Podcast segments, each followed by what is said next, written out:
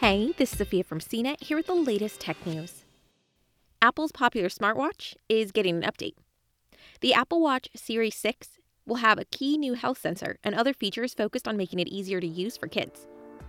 Apple said the new sensor for the Apple Watch can measure your blood oxygen level in 15 seconds.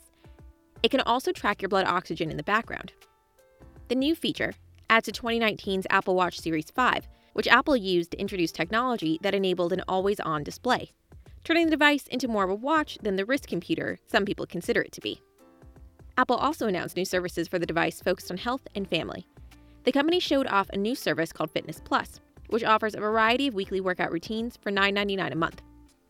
The company also said its Apple Watch will have a feature called Family Setup, allowing parents to set up their children's watch to help track their children's location and control who they talk to using iMessage.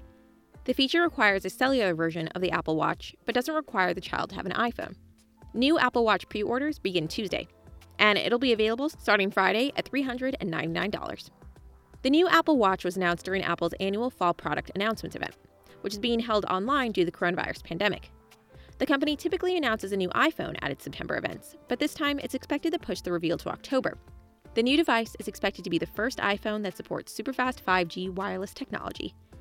But Apple's reportedly struggled to ensure it can make enough of them to keep up with what's expected to be big demand.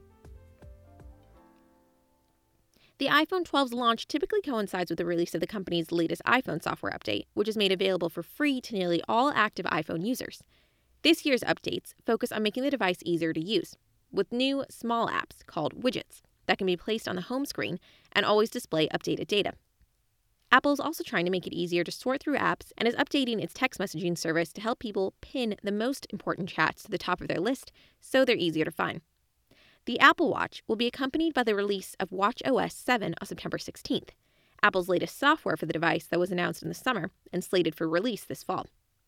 The biggest changes to that software include new capabilities for watch faces and easier ways to share ones you make. The device will also offer new programming to help track your sleep. Since the device's debut in 2015, Apple's expanded health tracking features, such as a heart monitor, has waterproofed it for swimming and has added the ability to track various activities from yoga to running. It's also added family friendly features, such as a fall detection. Apple Watch Series 6 wasn't the company's only device announced Tuesday. The company also announced a lower cost Apple Watch SE for 279 and 2017's Apple Watch Series 3 at 199. For more of the latest tech news, visit cnet.com.